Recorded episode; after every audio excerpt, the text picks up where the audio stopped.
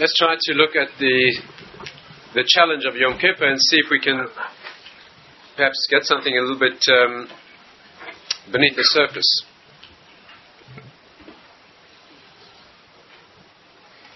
What exactly are we? What are we driving for in the work of Yom Kippur? Maybe we could we could we could begin like this. The the sources say the Gemara says that the one day a year, Yom, namely Yom, Yom Kippur, on that day, your lowest self is not free to attack. That means you are a complete, you live in a transcendent zone where your higher self can express itself in a way that no other day of the year makes possible. The source for this is that the the word hasatan, which means the that specific energy, which is the the lower self, the body and its cravings, the vested interests, those things that pull you down into the world of the physical, the material, the animal. That word in Hebrew adds up to 364. And since there are 365 days in the year, so it follows that there's one day when you're not subject to that force. One day a year. And that day is Yom Kippur. Let's understand what it means exactly. But it seems that there's one day a year that you are free from the grip of the things that pervert your judgment and pervert your, one's, one's spirituality. Free from that.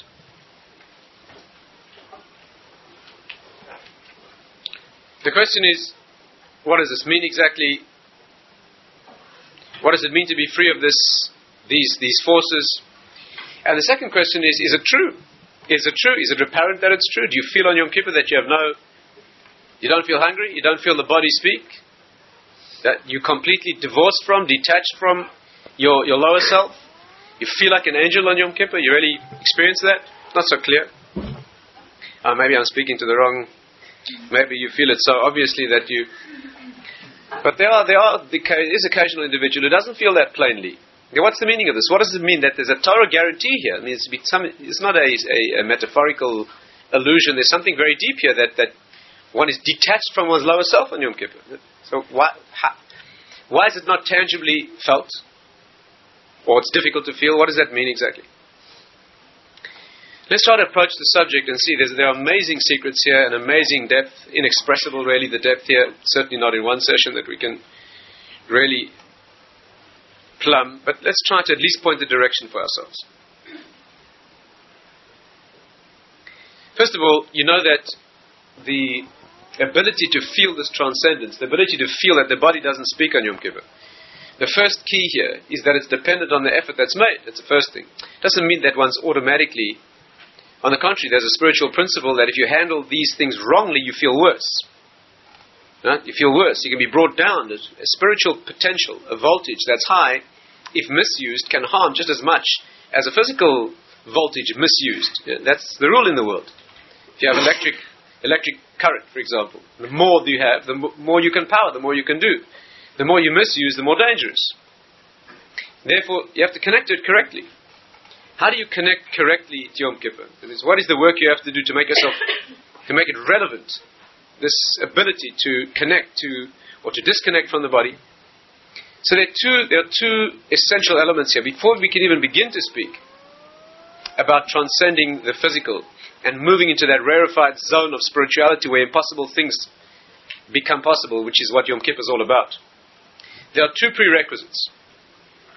One is the practicality. It means you have to observe the mitzvah of the day. The mitzvah of the day is to physically and literally detach from the body. The mitzvah on Yom Kippur is that you have to, there are five things one has to desist from, right? Five things you have to separate from. Five things you're not allowed to do on Yom Kippur. The inner work is the work of tefillah, of tshuva, davening, prayer, repentance, that means self analysis and self refinement, correction. But the practicality, that means the body has to be handled as well.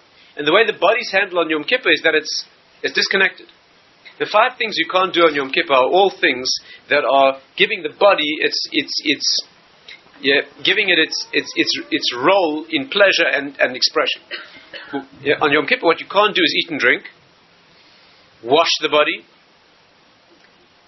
We're not talking about not being clean. That's not the point. point's not whether you're clean or not clean.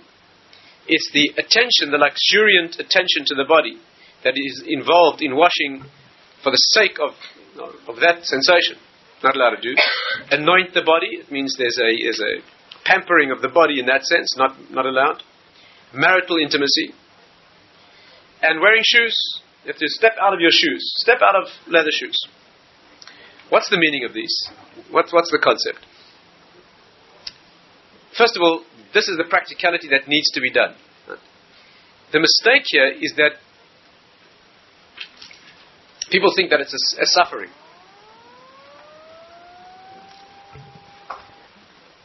I have, a very interesting correspondence with a, a Buddhist Jew.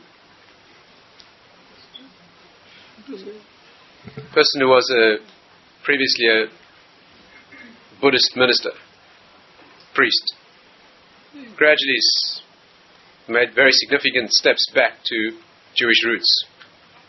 Very insightful individual. And one of the questions that he that he writes that, that Jews from that background often often bother them is that why do we why do we Jews enshrine suffering? That we see suffering as a gives Yom Kippur as an example. It's a serious error. Yom Kippur is not for suffering. On the contrary, Yom Kippur is not, not to sense a suffering. Tisha B'Av is a time for feeling a certain pain. That's a fast in pain because of the sense of tragedy that we carry with us. Yom Kippur is not suffering. Yom Kippur is supposed to be an elation.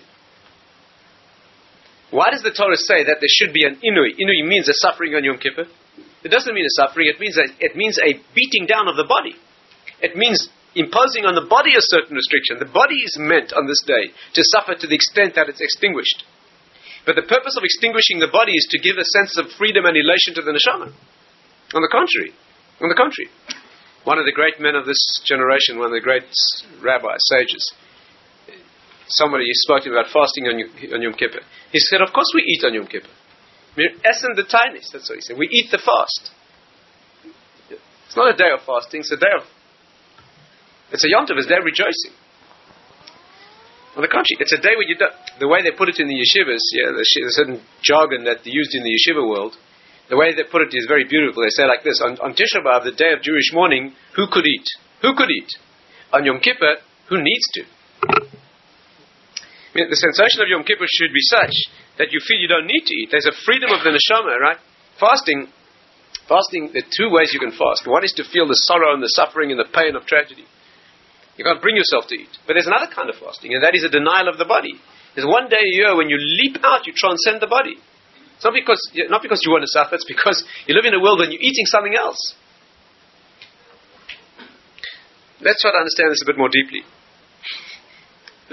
Let's go one stage beneath the surface. What is eating? What is the connection here? What's eating? What is marital connection? What is, what is wearing shoes? What's the connection? First of all, they're very deep Kabbalistic issue here that there are five levels of expression of the soul. Can't go into the details now, but there are five expressions of the soul. The lowest one is called nefesh, the next one is called ruach, the third one is called neshama, the three. There's two above that. Deep mystical subject. These five things on Yom Kippur, each of them is a stepping out of one level of the soul. All five levels of neshama are being extracted from the body. Each one invests the body in a different place, connects with a different aspect of body, and these five levels of detachment, each one is specifically targeted against one level of the soul, detaching it from its place in the body. So that the neshama in general is able to hover, or in the mystical terminology, it's able to, it surrounds the body, it hovers above it.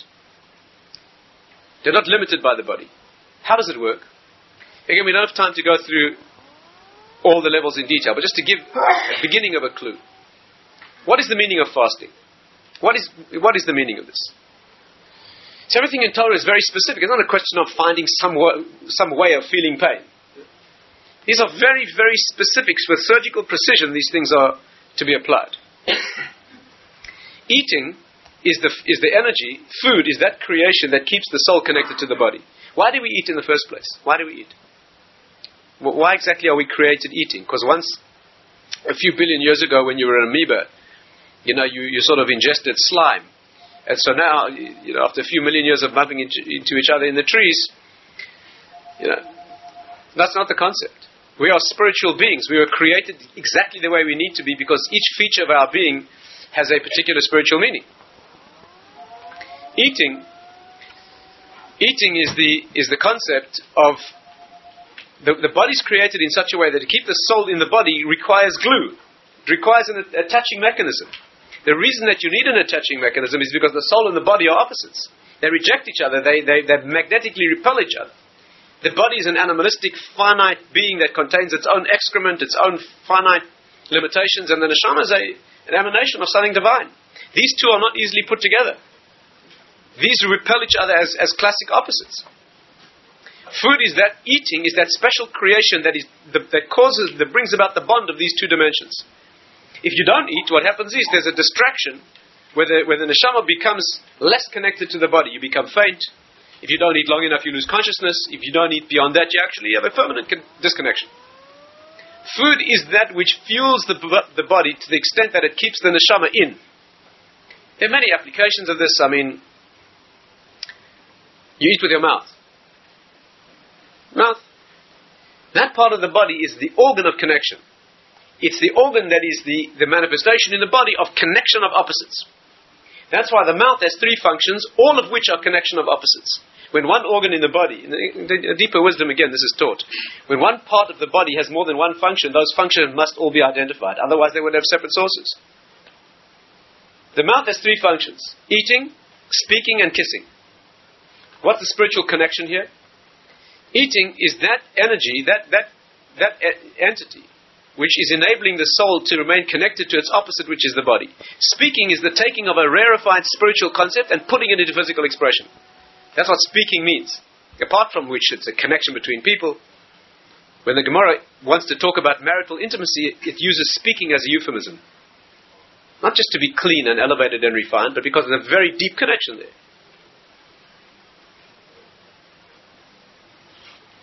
So speaking is a deep connection. And kissing, a kiss, a kiss is the natural human expression of, of, of connection, even though it doesn't make any sense. There's no, there's no sense to it. On the contrary, it's, it's gruesome and, and dangerous.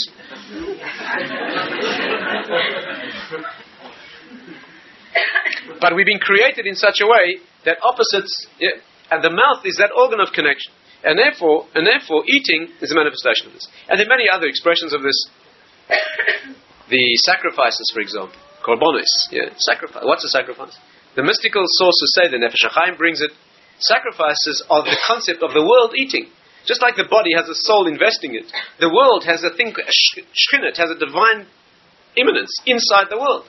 And those two are opposites and they need to remain connected. And the way you connect those is by offering korbanos. That's why the sacrifices that are brought in the temple in Jerusalem, they are all referred to by the terms of meals is korbani lachmi, the sacrifices which are my bread. The altar is called shulchan gavoha, Hashem's table. Many laws of the sacrifices connected to the, the, the laws of eating, of meals.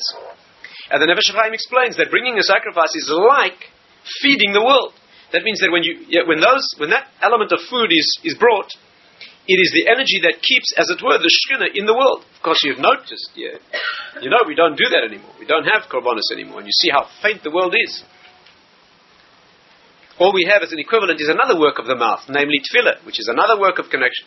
It's using the power of speech to reconnect. So we have now. Incidentally, where are the korbanos brought? Where are sacrifices brought? In the temple. What is the temple? Again, it's the same three facets. What happens in the temple is the three functions of the mouth. What the mouth is in the body, the Beis HaMikdash, the temple is in the world. What happens in the temple? There's eating, namely the sacrifices are offered and absorbed, assimilated, ingested. There's speaking, that's where the voice of Hashem is heard from between the two kruvim. It's the place of speaking. And the Gemara says it's the place where heaven and earth kiss. The Nashki Shmai of Aradadi, where heaven and earth kiss each other, meaning that the, the eternal dimension, the transcendent dimension, connects. Right? That's why in the Aron, on top of the Aron, you have a male and female angelic figure that are embracing each other. All the same idea. This is, this is the concept of eating. On Yom Kippur, when you des- desist from eating, it's not the question that you uh, make yourself suffer because you're hungry. What you're doing is you're allowing the soul to distract itself from the body. That's what fasting means. Fasting is not just a way of self-immolation and, you know, we Jews like to suffer so we something. On the contrary, we like to eat as well. It's not like that. The concept is that when you want to aid the neshama to feel free, so what you do is you stop eating for a while. It enables a certain distraction. Of course, the wrong way to handle it is to think about your stomach. To, to fast and think about your body is exactly the wrong thing to do. The whole idea is to free the neshama so you can live in the neshama. But of course, where we are so trapped in our bodies that when we do this, what happens is the neshama is distracted out and you forget about it. And all you think about is your body more than on a normal day. It's completely wrong.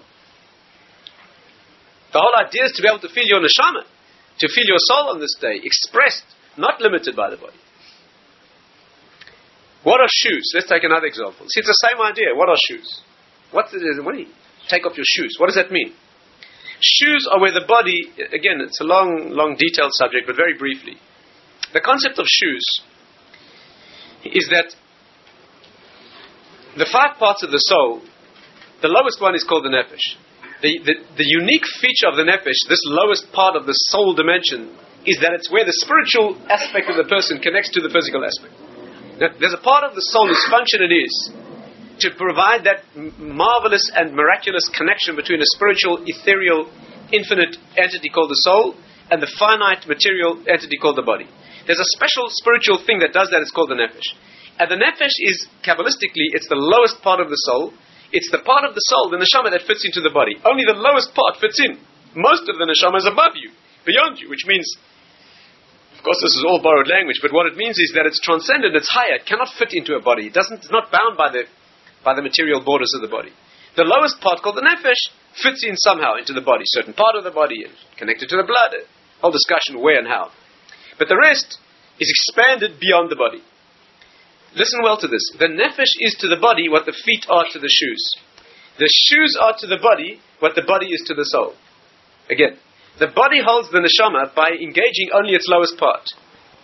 The shoes engage the body by making contact only with the lowest part of the body. Your shoes carry you uh, over rough ground like your body carries you through the world. There's a part of you that contacts the earth. That's the lowest, most distant part, the part furthest from consciousness. That contacts the earth. And without shoes, you cannot move through the world. Cannot move through the world. With shoes on, you make contact, and it's only the lowest part. And therefore, the shoe is to the body what the body is to the neshama. Incidentally, the word shoe in Hebrew means to lock. The word for a shoe in Hebrew, now, means that the place where you're locked in. And that's, of course, why, in Jewish thinking, shoes are impure. If you touch your shoes, you're not, yeah, if you touch your shoes, you have to wash your hands before you daven or before you learn. Because the shoes are like a dead body. They're like a corpse. They're like a.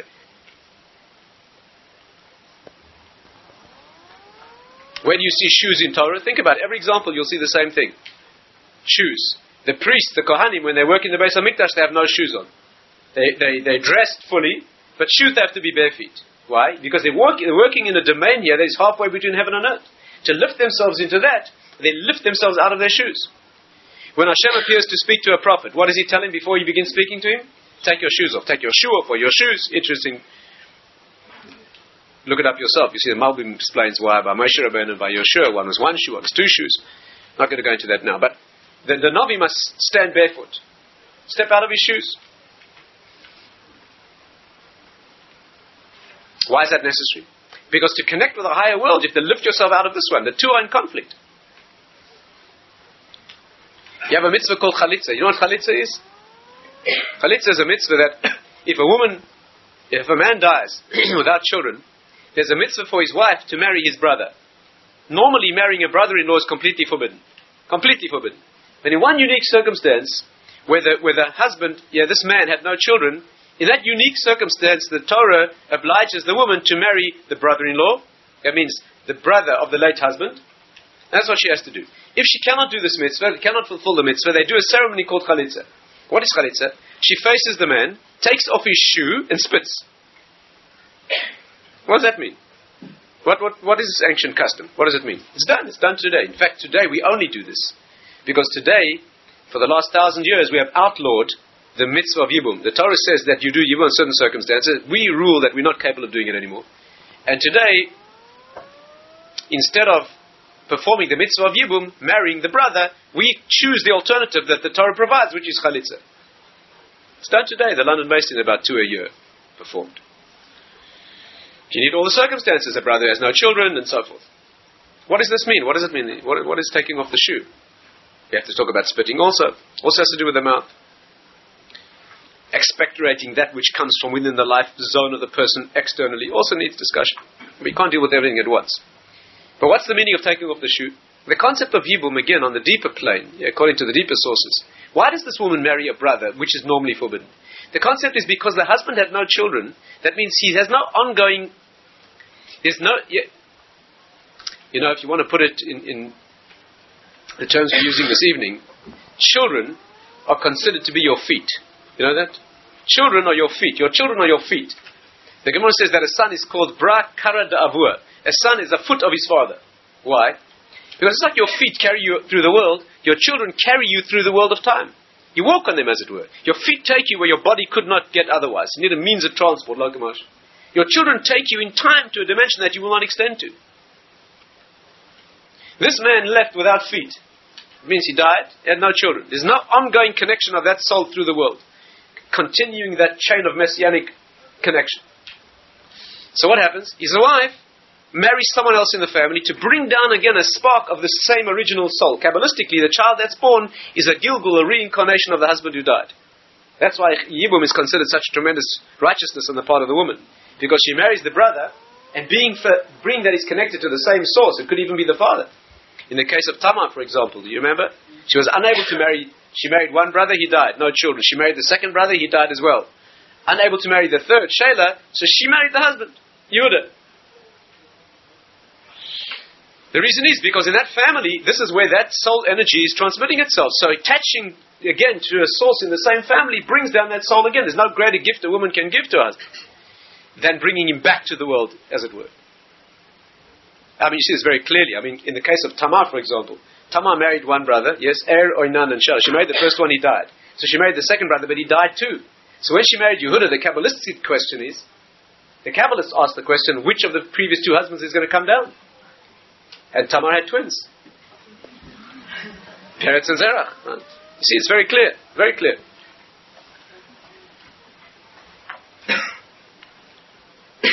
What is Yibum? What is chalitza? Chalitza is that if they don't do this mitzvah, she takes off his shoe. What, what is she saying to him? What is she saying to him? When Ruth went to Boaz, right? She didn't speak a word. She lay down at his feet and took off his shoe. He knew exactly what she meant. That you are the relative who has to marry me. And she indicated that simply by taking off his shoe. What is meant here? What's meant is that what she's saying to him is, if you will not perform this mitzvah with me and bring down that soul again to the world, what you are doing is, you're keeping a soul out of a body.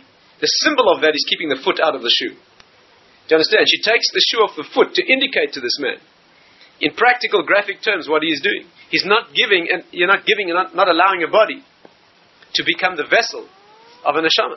The perfect symbol of that, in, in spiritual terms, is to separate you know, the foot from the shoe, to show that on Yom Kippur, when you step out of your shoes, what you're doing is you're distracting that lowest level of the soul from the body entirely. That's what you're doing. that's, that's the significance. And therefore, this is a day where, where it's not a question of suffering, it's a question of disciplining the body and beating the body down, as it were, so that, and if you don't do that, there's no chance. This 364 that expresses itself, and the one day you're able to transcend that, but you have to, be, you have to make the preparation. You have to be relevant to that. It has to be relevant to you. The way it's relevant is, first of all, practicality. You have to you have discipline the body that way. What is marital intimacy? Again, we can't go into the details. What is that exactly? What is that? Again, that is a bringing a sensation. It's a bringing of the sensation of the next world into this world. That's what it is. It's a it's an energy that is generating a sense of endpoint, of arriving at destination in the deepest sense possible. It's very hard to go into detail. That's its attraction. Why do you think the whole of society runs on that? Everything. Entertainment, literature. It's not a, not a thing that doesn't involve that area. Because the most potent experience of that thing, again, it's that connection.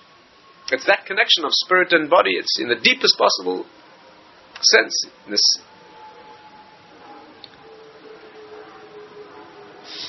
This is a day when that's yeah, disconnected. You go through all the five. This is the. These are the. This is what's being done. So the first work is the first work of Yom Kippur, right? Is to practically in practical terms, you have to lift above the physical. To lift at least that little bit of assistance that the neshama needs. A day of reveling in and enjoying physicality is not a day to allow the neshama to float above. That's the first level. And the second level is you have to be, it has, it has to be relevant to you that the neshama is, is in a rarefied dimension. You see, the problem is like this. Let's try to, let's try to make this plain. The problem is that our bodies, why do we find it, a person, if I tell you that on Yom Kippur your soul is free, and the body doesn't speak in, at all, there's no physical sensation, you're, you're completely above that. And you say to me, but I don't feel that. Why don't we feel that? The reason is because we live in our bodies. We live in our bodies. When we separate our souls from our bodies, we remain with the body. Let's try and get this plain. Let's go back to the beginning. When Adam was created, Adam HaRishon, he was created in such a way that the body was completely and utterly disciplined. There was no problem with the body. The body was only a loyal vessel, a vehicle that didn't speak at all. Some of the deeper sources say, if you want to picture this, the picture of him, picture of Adam and Eve, Adam and Chava, the picture of them was something like the best way to imagine it is to imagine the exact polar opposite of what we look like now. The way we look now is entirely body, completely body. Look at a human being, you see a body. That's why this generation thinks that we are nothing other than slightly more or less developed gorillas, chimpanzees, whatever it is. They're quite right. You look at the body, that's what you see. Where do you see the humanity? Where do you see the spirituality of a human being? If you look very carefully, there's a glow on the face. It's called ziva panim. There's something in the hands also. There's something in the vertical structure, vertical stature. Of it. But there's something on the face. That's why in Hebrew, the word face is panim. Panim in Hebrew means outside and inside. Pnim, amazing thing. In English, the word face means the outer face, a facet or a face. In Hebrew, the same word that means out means in. Amazing thing. Actually, the eye is also like that. The deepest part of the face is the eye. Eye in Hebrew, ayin, ayin in Hebrew means the place where inside comes outside. You know that the word ayin the eye in Hebrew literally means inside going outside. A ma'ayan is a spring. Ein hamayim, a ma'ayan, is a place where the hidden underground water bursts forth into the revealed world. That's what the eye is. Because that part of the face that most deeply represents what's inside outside.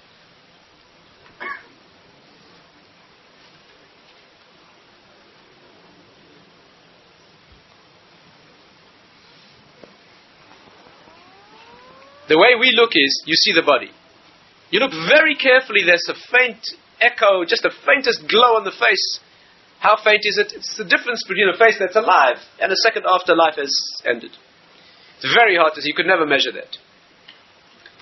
Adam, when he was created, looked exactly the opposite. When you looked at him, all you saw was the incandescent spirituality. And if you looked very carefully, you could make out the wisp of a body surrounding it. That's how he looked. What happened? He brought the world down, brought the world down into physicality by doing what he did, ingesting the world, taking it in, uh, et of the world, brought it into himself on all the levels. And the result became that the, that the dominance became reversed. The dominance when he was created was his mind and his neshama and his spirit was all that there was. The, the body was only the wisp of a vessel, just enough to contain that light. And we have now become almost all body, which is the faintest wisp of a soul that you may one day make some contact with. You know, the best, the best thing you can, do, when the Torah speaks about his consciousness when he was created, he thought of himself as pure and good and spiritual. That's all he was. The way the Torah denotes that is that when the lower self spoke, it spoke as an external being, a serpent. It didn't speak from within, it spoke from without.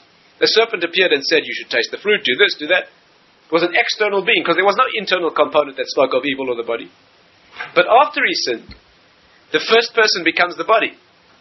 You know, the Gemara says that the, your Yetzer Hara, your, your negative, your lower, your lower materialistic and bodily element, is like a visitor who walks past in the street. A moment later, he stands on the doorstep like a beggar. A moment after that, he's a guest in your house, and before you know it, he's taken over. He's taken over. And if you're, you're lucky to be a guest, most times you're way out on the street, begging, starving.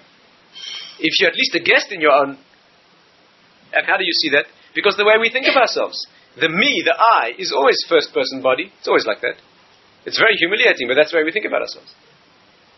When, when there's something luscious and delicious and bodily that appeals to you, how does your, how does your consciousness grasp it? As me, my, mm, I, I'd like that. Mm, that looks tasty. I, me. I, I would like that. And how does your spirituality and your conscience speak to you? It says, you know you shouldn't, you. And usually the voice is more, I'd like that. And the conscience says, Excuse me, you. you shouldn't. Often, from, from left stage, some places, this very thin voice in the second person reminding you of conscience. That's very humiliating. We have been invaded. You have to understand this. Have, we, we and our culture, we've been so deeply invaded that you, wouldn't, you won't even believe me. Because we think about ourselves so intimately, so deeply, so pervasively in the first person body that we can't even relate to this idea. But we've been taken over, we've been invaded. The first person, that means your sense of identity, who you are is your body. That means your primary interest in life is your, is your pleasures, your bodily well being, how you feel. And your mind is a slave. Your mind and spirit is purely a slave to make sure your body's happy. That's a complete travesty. That's a reversal of the dominance that a human being was created for. You're supposed to be a mind that is dominant, a neshama. And your body's supposed to be a slave, feeding into the neshama what it needs. But look at our culture, look at the world around you. Look at the world around you. Is it a world that's driven by spirit? And the body's a loyal servant? It's not like that. It's a world that appeals to the body and the pleasures of the body, and the mind is, is, is, is tuned to serve the body.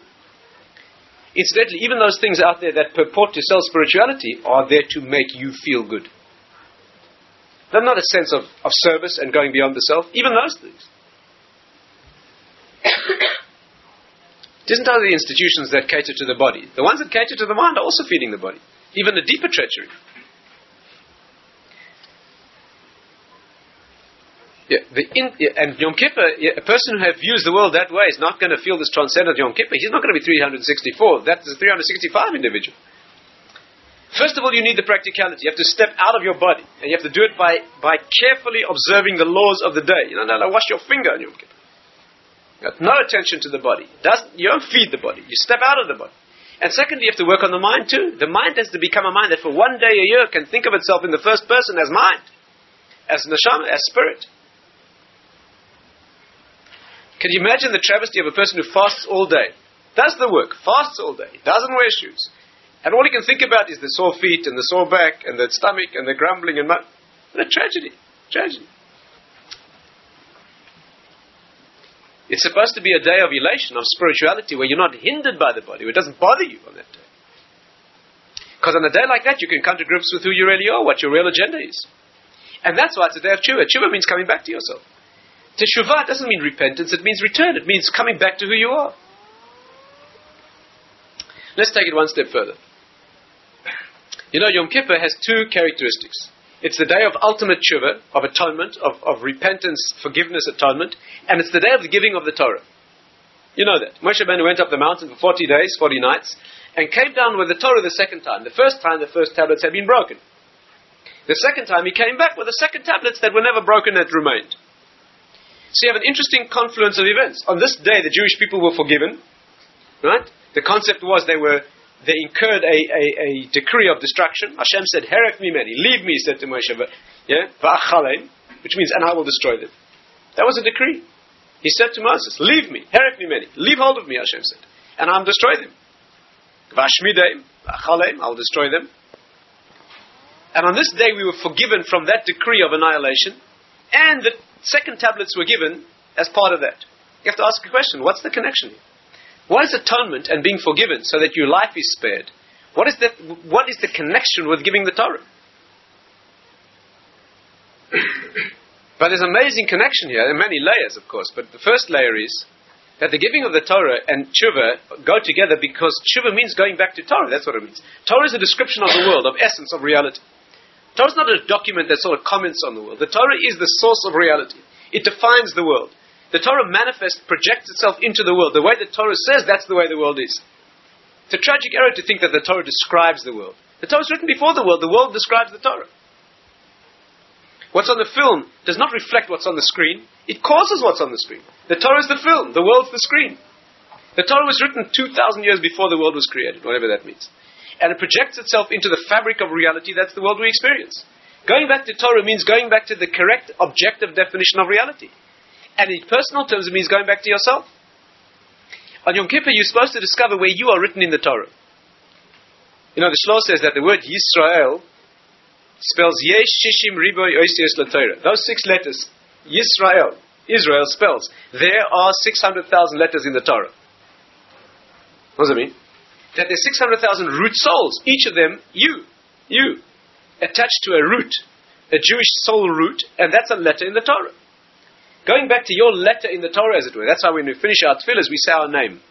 When we finish the prayer, you know, the Amidah, the central work of the, of the prayer, we say our name. We say the first, we say the verse in the Torah that begins with the first letter that your name begins with, and ends with the letter your name ends with. That's your clue, your hint, that your beautiful, subtle spiritual hint to where you're located in Torah. Because that's, that's, who, that's who you are in essence. Tshuva means going back to the Torah definition of self. The two are intimately connected. It's not, and therefore the day of giving the Torah is the, exactly the day of going back to what it is that you should be. It's your root in the objective definition of reality. What does it mean in practical terms? It means that you should see yourself as you actually are Yom Kippur. That, that is what's so frightening and humiliating and liberating about the day. The rest of the, the year, you don't see yourself as you are. You see yourself in your body. In your body. The first issue is how, how am I perceived? How do I look?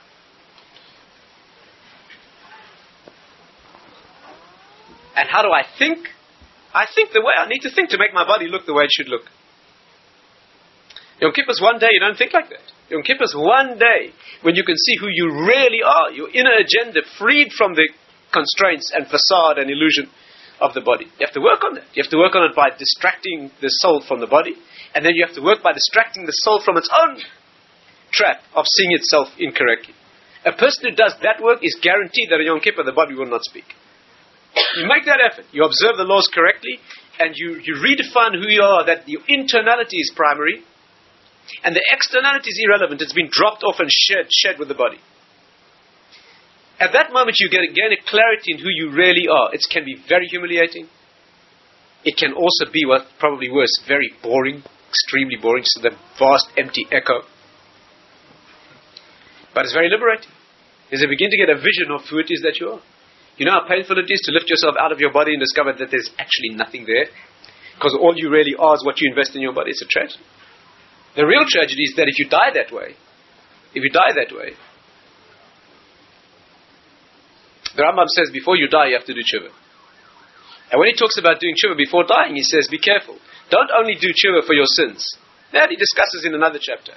But before you die, you have to do tshuva for your character traits, for your, that means if, if you're a person who's internally angry, or internally frustrated, or internally jealous, even if you've never expressed that, that means you're a completely saintly spiritual individual externally. You never miss a step, never miss a beat, never offend anyone, you always respond correctly, but inwardly you have certain unpleasant character traits. That's a remarkable stage of, of development, that a person never makes an error externally, but internally you see things negatively, you see things jealously, you, you lack inner serenity, during life, you can be a perfect individual that way. The problem is when you die and you're utterly alone, all you experience then is what your consciousness and what your character really is. That's all you are. That's all you are. That's why the Gemara says that each individual in the next world is alone. Completely alone. Completely. From this perspective. There are other perspectives. From this particular perspective, each of us in the next world is completely and utterly alone. I mentioned before, as you, you know, husband and wife are bonded into one eternally. And I, we all know it's good news for some of us, it's problematic for others. but apart from that male female connection, which is really one soul, apart from that, you're alone. And being alone with yourself you're for a long, long time. Sins, mitzvahs, and averis, that's already, that's, that's being worked out. But who you actually are, that's your ecstasy. the ecstasy of being in that world is experiencing what you become through the effort that you invested to become it. But the agony is experiencing what you didn't become and could have and should have. And if you're a person who's unpleasant to be with, and you're all you have to be with, at best it's extremely boring. And at worst it can be a, a hell. And therefore you need internal correction. Yom Kippur is not only for the work of how you treated this person in this relationship and that. There's also a relationship with self that comes first. On the contrary, in Jewish terms, we regard the relationship with self as being primary in the non-Jewish world, if you ask, do a small survey. Ask, yeah, do a small survey and research what the general secular world defines as being a good person. And you'll almost certainly get the answer. The definition is do good unto others. Definitely. It's not the Jewish definition. Our definition of a good person is long before do good unto others, is be good unto yourself. That means within yourself you have to be a somebody. You have to be a, com- a competent and, and serene and if you think about it for a moment, what are you worth in relationship to someone else if you're not worthy within yourself? What do you offer me in a relationship when you come to me with your, yeah, if I define myself entirely in how I relate to you, but there's nothing, no content to me, what am I worth to you? And therefore we begin not with do good unto others, we begin with be, be someone within yourself. And the ultimate expression of that is the person leaves this world, there is only the internal consistency, the internal experience of what you are. And therefore you have to correct not only your behavior, you have to correct your inner being as well. Yom Kippur is a day where you come face to face with that inner being. The distractions of your facade and the illusion and how you see it and how the body speaks and how the body demonstrates itself and projects itself, the body, the emotions. There's, there's a potential, there's ability to switch that off on Yom Kippur.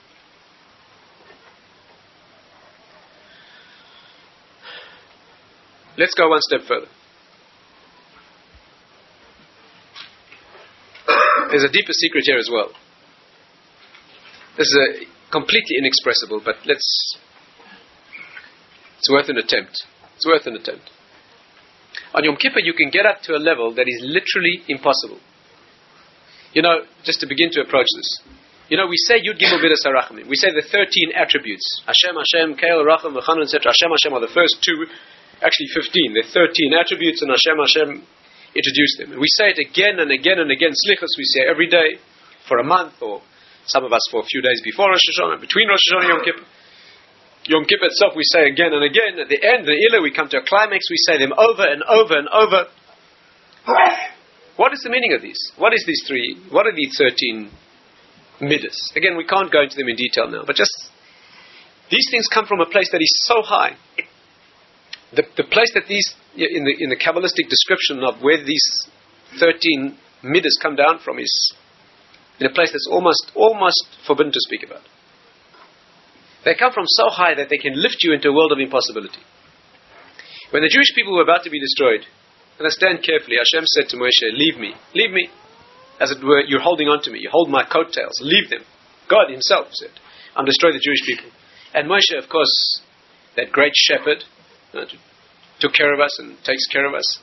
He heard the words, Leave me. Heref me, leave me. He thought, Ah, I'm holding. So he held. He saw in those words, Leave me, an invitation. Yeah? Why does Hashem speak that way? If he means hold on and beg and plead for the Jewish people, why does he say leave? Why does he say leave me? Listen, there's a deep secret here, an amazing secret. This could more than save your life. His loyal servant is standing there, and Hashem says to him, The Jewish people have forfeited their lives. There's a decree that they'll now be destroyed. I'll save you, I'll make a new nation from you. Heref mimeni, leave me, I will now destroy the Jewish people.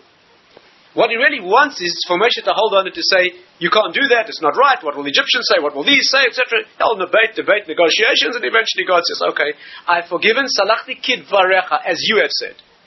As you say, I forgive. And he negotiated our forgiveness, and he was given the Torah a second time and he brought it down. Why does God deal with people that way? If he wants him to hold on and plead and reach that level, why does he say leave? With a sort of a oblique reference to if I tell you to leave, it means you're holding and therefore you've got to pay. There's an amazing secret here.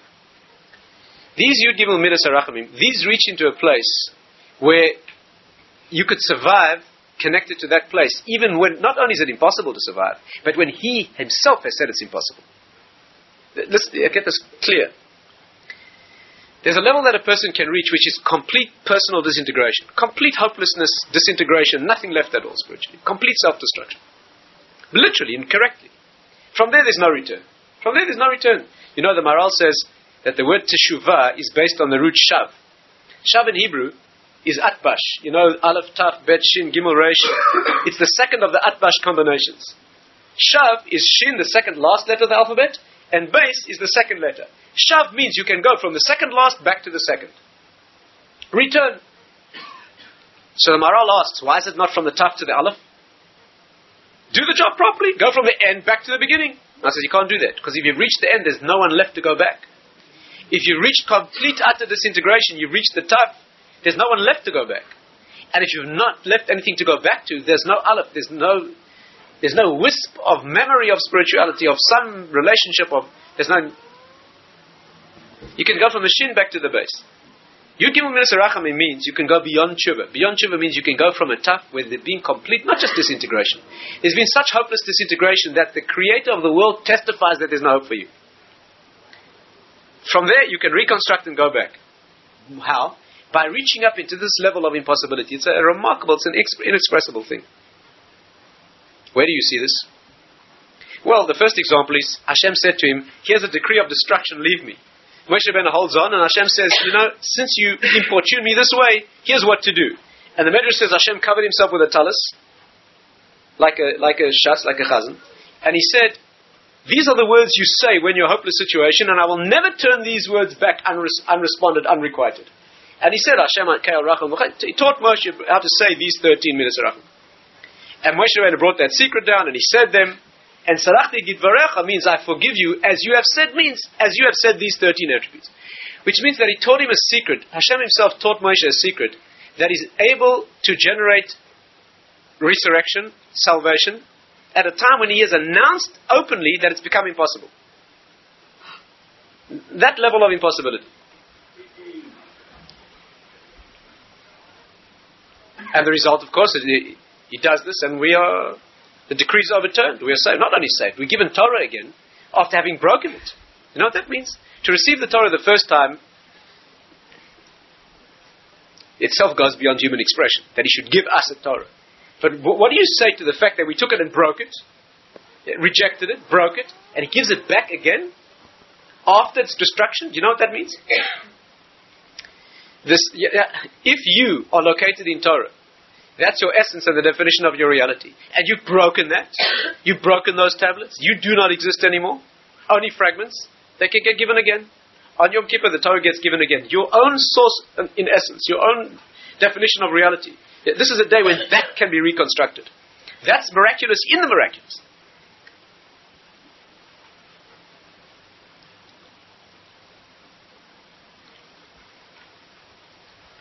You know, another example.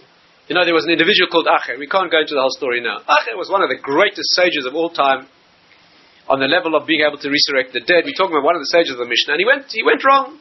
He went wrong. He became a deliberate denier and a heretic, and he went wrong. He went wrong. One of the greatest, he was one of four people who went into the ultimate orchard of spiritual wisdom in the higher worlds. He was damaged. He went wrong. He went wrong. The Gemara says he was so he was judged so negative, so evil, that he did not merit to get into Gehenna. He didn't have what it took to get into the dimension that we call hell. To be burned. Yeah. Reb Meir, told me, had to daven for him, had to pray that his Rebbe should be admitted to Gehenna. In it wasn't even worth being corrected. And after that prayer, they saw smoke began to issue from his grave. It was for many years, it was many decades, until Rabbi Yochanan, I think it was, said, I could get him out and he davened for him and stopped. When Acher went wrong, people said to him, Why don't you do tshuva? You can repent, correct yourself. Correct. The Torah has a mechanism, a Jew can correct himself. He said, Not me, I've gone too far. Because I said, I heard a voice. And the voice, you know whose voice? And the voice said, Shuvu banim shevavim. Return wayward children. Chutz mi acher. Except for him, there's no hope for him.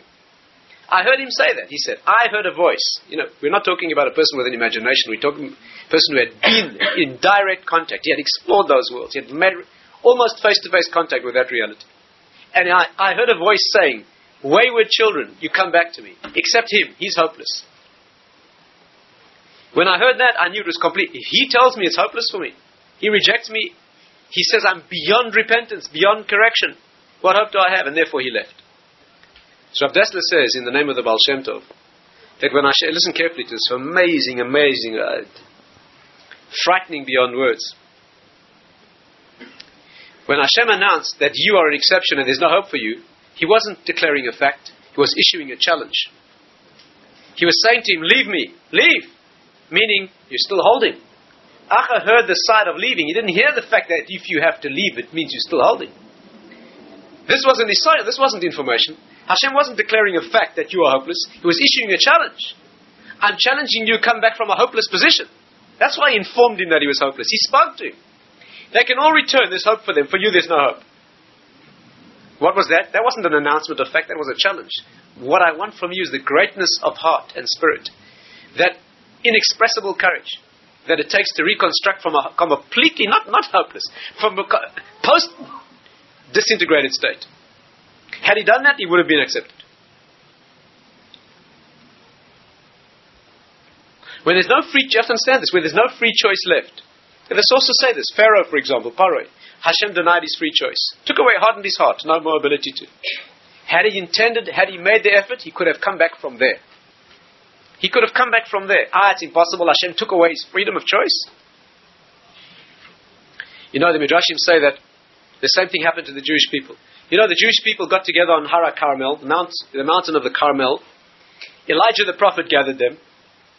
And, and there was an ordeal. There was an ordeal. The Jews had to choose between idolatry and the, the, the priests of the idolatrous practices and choose between them and the real source. And there was a whole miraculous event, and the Jews, people of that generation, they declared Hashem Hu Elokim, Hashem, the transcendent entity that's beyond human understanding, is in fact a divine presence in the world, and that was there. The Gemara says that was exactly parallel to Sinai. An amazing thing. The Gemara says, the Medrash says that Moshe and Eliyahu are parallel. Moses and Elijah are exactly parallel. Exactly parallel. They're both from the tribe of Levi. They're both prophets. They both gathered the Jews on a mountain. Many, many, many parallels. Standing on the Ahara Kalman was a repeat performance of standing on Matan Torah, but there was one difference. The difference is that receiving the Torah on Mount Sinai was miraculous, divine, transcendent, but it happened. Standing on, the, on Carmel to receive, why was it repeated? Hashem has to do the same thing twice. This teaches a completely different lesson. The lesson is that now you, you have an opportunity to do it when it has become impossible. Do you know Eliyahu said to Hashem? They cannot accept you because you've, you've hardened their hearts. He said to Hashem, You have turned their hearts back. You're asking these people to see you and accept you and relate to you. But you've made it impossible for them. You have hardened their hearts. What kind of test is that? You stand there on the mountain, Hashem wants you to relate to Him, and He's made it impossible, He's taken away your free choice.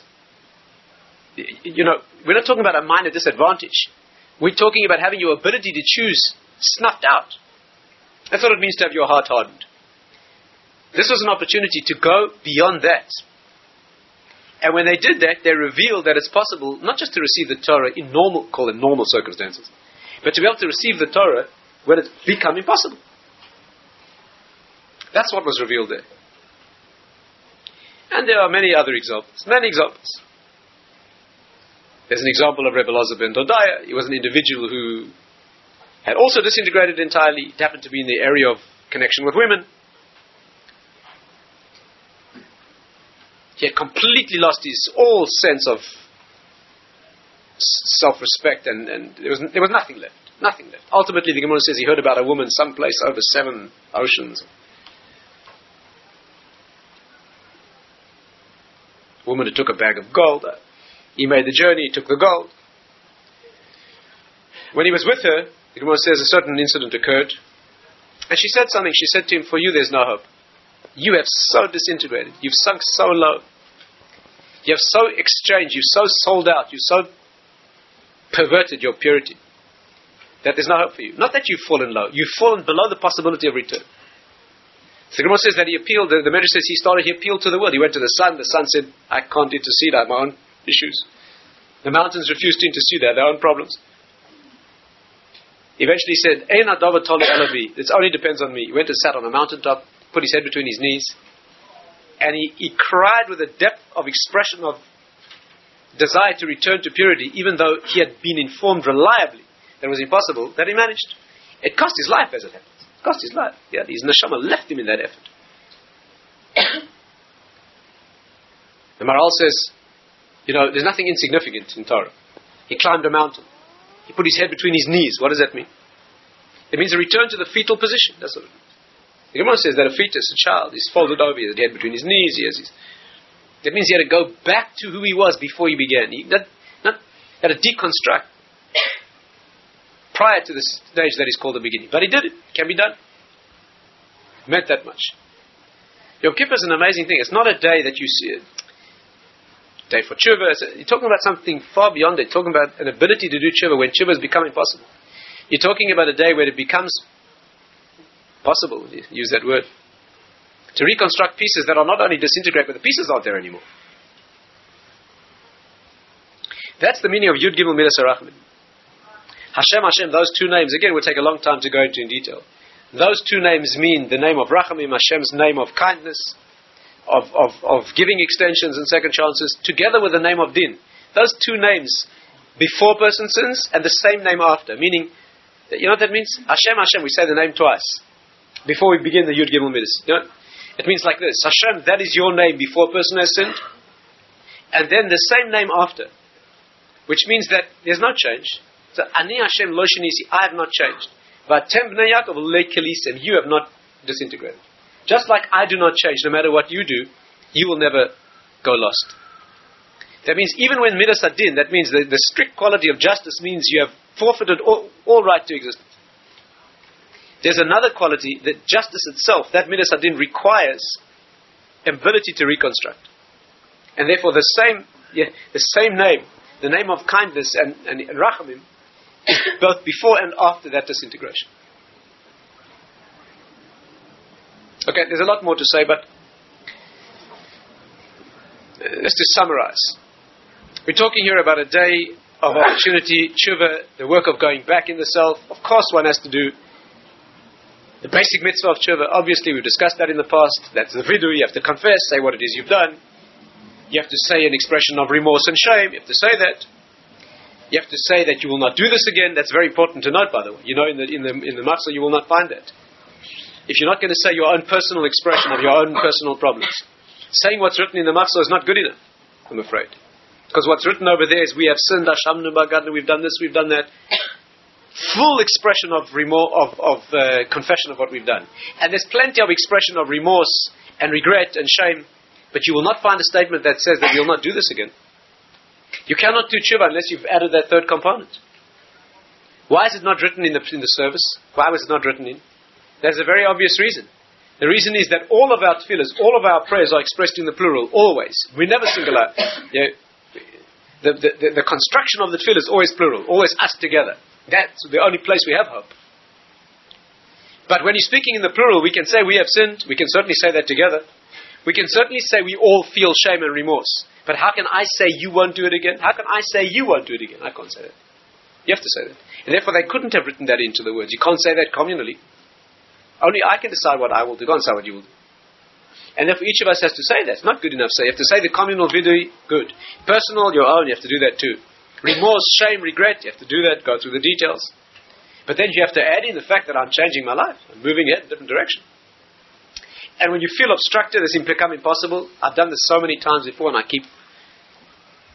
Most of us are struck by the same problem. You know, it's even more humiliating than the fact that you that you sin and disintegrate and let yourself down is the fact that you keep doing the same thing again and again. It's like married couples. You know, they argue about the same thing for 35 years. They've been arguing about the same, the same words at the same time. You'd, you'd think they'd put a little spice and variety into their marriage. You know, think about something new to argue about. That's how we are married to our lower, lower self. We have the same problem when we promise we won't do it again, and then the next week you do the same thing again and the same thing. You think it would be a little, it's a little immature falling into the same trap again and again. He's tripped you up so many times before and you keep falling into it. It's impossible to climb out of that trap. Yom Kippur is a day, you take it seriously. Lift yourself out of the body correctly. That's the beginning, beginning of the work. But not just lift yourself out, lift yourself out and forget the body. Transcend the body. Not lift yourself out worry about the body. And once you're in the zone of neshama, you're in that meditation, in that level of meditation, of mind, it should be in a level where it doesn't even feel tiring to stand for hours or not eat for. Then the work has to be this is me. Not this is me longing to get back to my body because my body's where I am and I feel uncomfortable because I'm not at home. You have to feel this is who I really am. That he's a tenant. He, down there, is a temporary being that will one day be shed as, as external. If you can achieve that, just a moment of that redefinition, just one moment of redefining, this is who I actually am, this is what's going to last. Not, not that the body's going to disintegrate with time, sooner or later. The genuine self is this one in here. At, at least the work of realizing it. And then there's a question of choosing a new direction, of cleansing that, no matter how empty it may be or how disintegrated. That's what Yom Kippur is. And therefore we say Yud Gimel Midas Harachamim. This uh, idea of 13 means that they're all one. It's Hashem's oneness again. We're going back to source. We're going back to Torah. It's a day of receiving the Torah when it's already been lost, when it's been broken, it's given again miraculously after being rejected. It's a day when he issues an instruction, and even when his own instruction, even when he himself, as it were, personally tells you that you're hopeless. That's not a statement of hopelessness, that's a challenge. You know what's required from a Jew? A Jew has to live on a level where what's possible and not, not, not possible is not, not relevant. That's what it means. The basic requirement of being a Jew is that you have the, the audacity, the raw courage to be able to lift yourself out of a, a post hopeless situation. The Alter of Kelm used to say, Ask not if a thing is possible, ask only if it's necessary. Possible, impossible is not relevant to me. Is it necessary? Do it. Ah, it's impossible. What's that got to do with you? What does that have to do with you? Yitzchak, Isaac, the first Jew, first Jew was born here from a Jew, sacrificed. He was sacrificed. His ash remains on the Mizbeach. Yeah, the Medrash says he was sacrificed, burnt. Efroshel Yitzchak, his ashes remain on the Mizbeach, and he climbed off and walked off to get married. Completely dichotomous, impossible. That's who Yitzchak is. He's a person who at the one and the same time he's burnt and transcends into a higher world, he leaves this world, and at the same time he walks off, begins his life as the father of Jewish people. The Ari says Yitzchak spells Ketz Chai, death in life. That's who the Jewish people are. We begin where the impossible ends. We begin where despair ends. That's who we're supposed to be. We're not supposed to be here to cope where it's possible. We're supposed to begin where it gets impossible.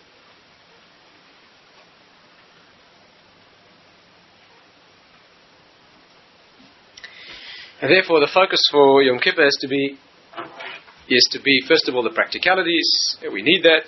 We are trapped in our bodies. We have to lift ourselves out. Then there has to be the work of lifting the mind out of the mind, the mind out of the body, in, in, in, in raw consciousness terms. Then there has to be the work of realizing that you're relating here to something that far beyond which, which is not spiritually possible. You're talking about something deeper than the giving of the Torah. You're talking about something that is after the Torah becomes impossible and it's been rejected and broken, it gets given again. Right? That's the possibility of Yom Kippur. For one who relates, for one who lives in his body, it's not going to be a different day. Not going to be a different day, not going to be a new start, not going to be anything. But if it's a day, if it's lived as a day, that is one out of 365, that is different than all the other 64. It's lived that way. It's lived that way in body, it's lived that way in mind. Then it could be a possibility of genuine reconstruction.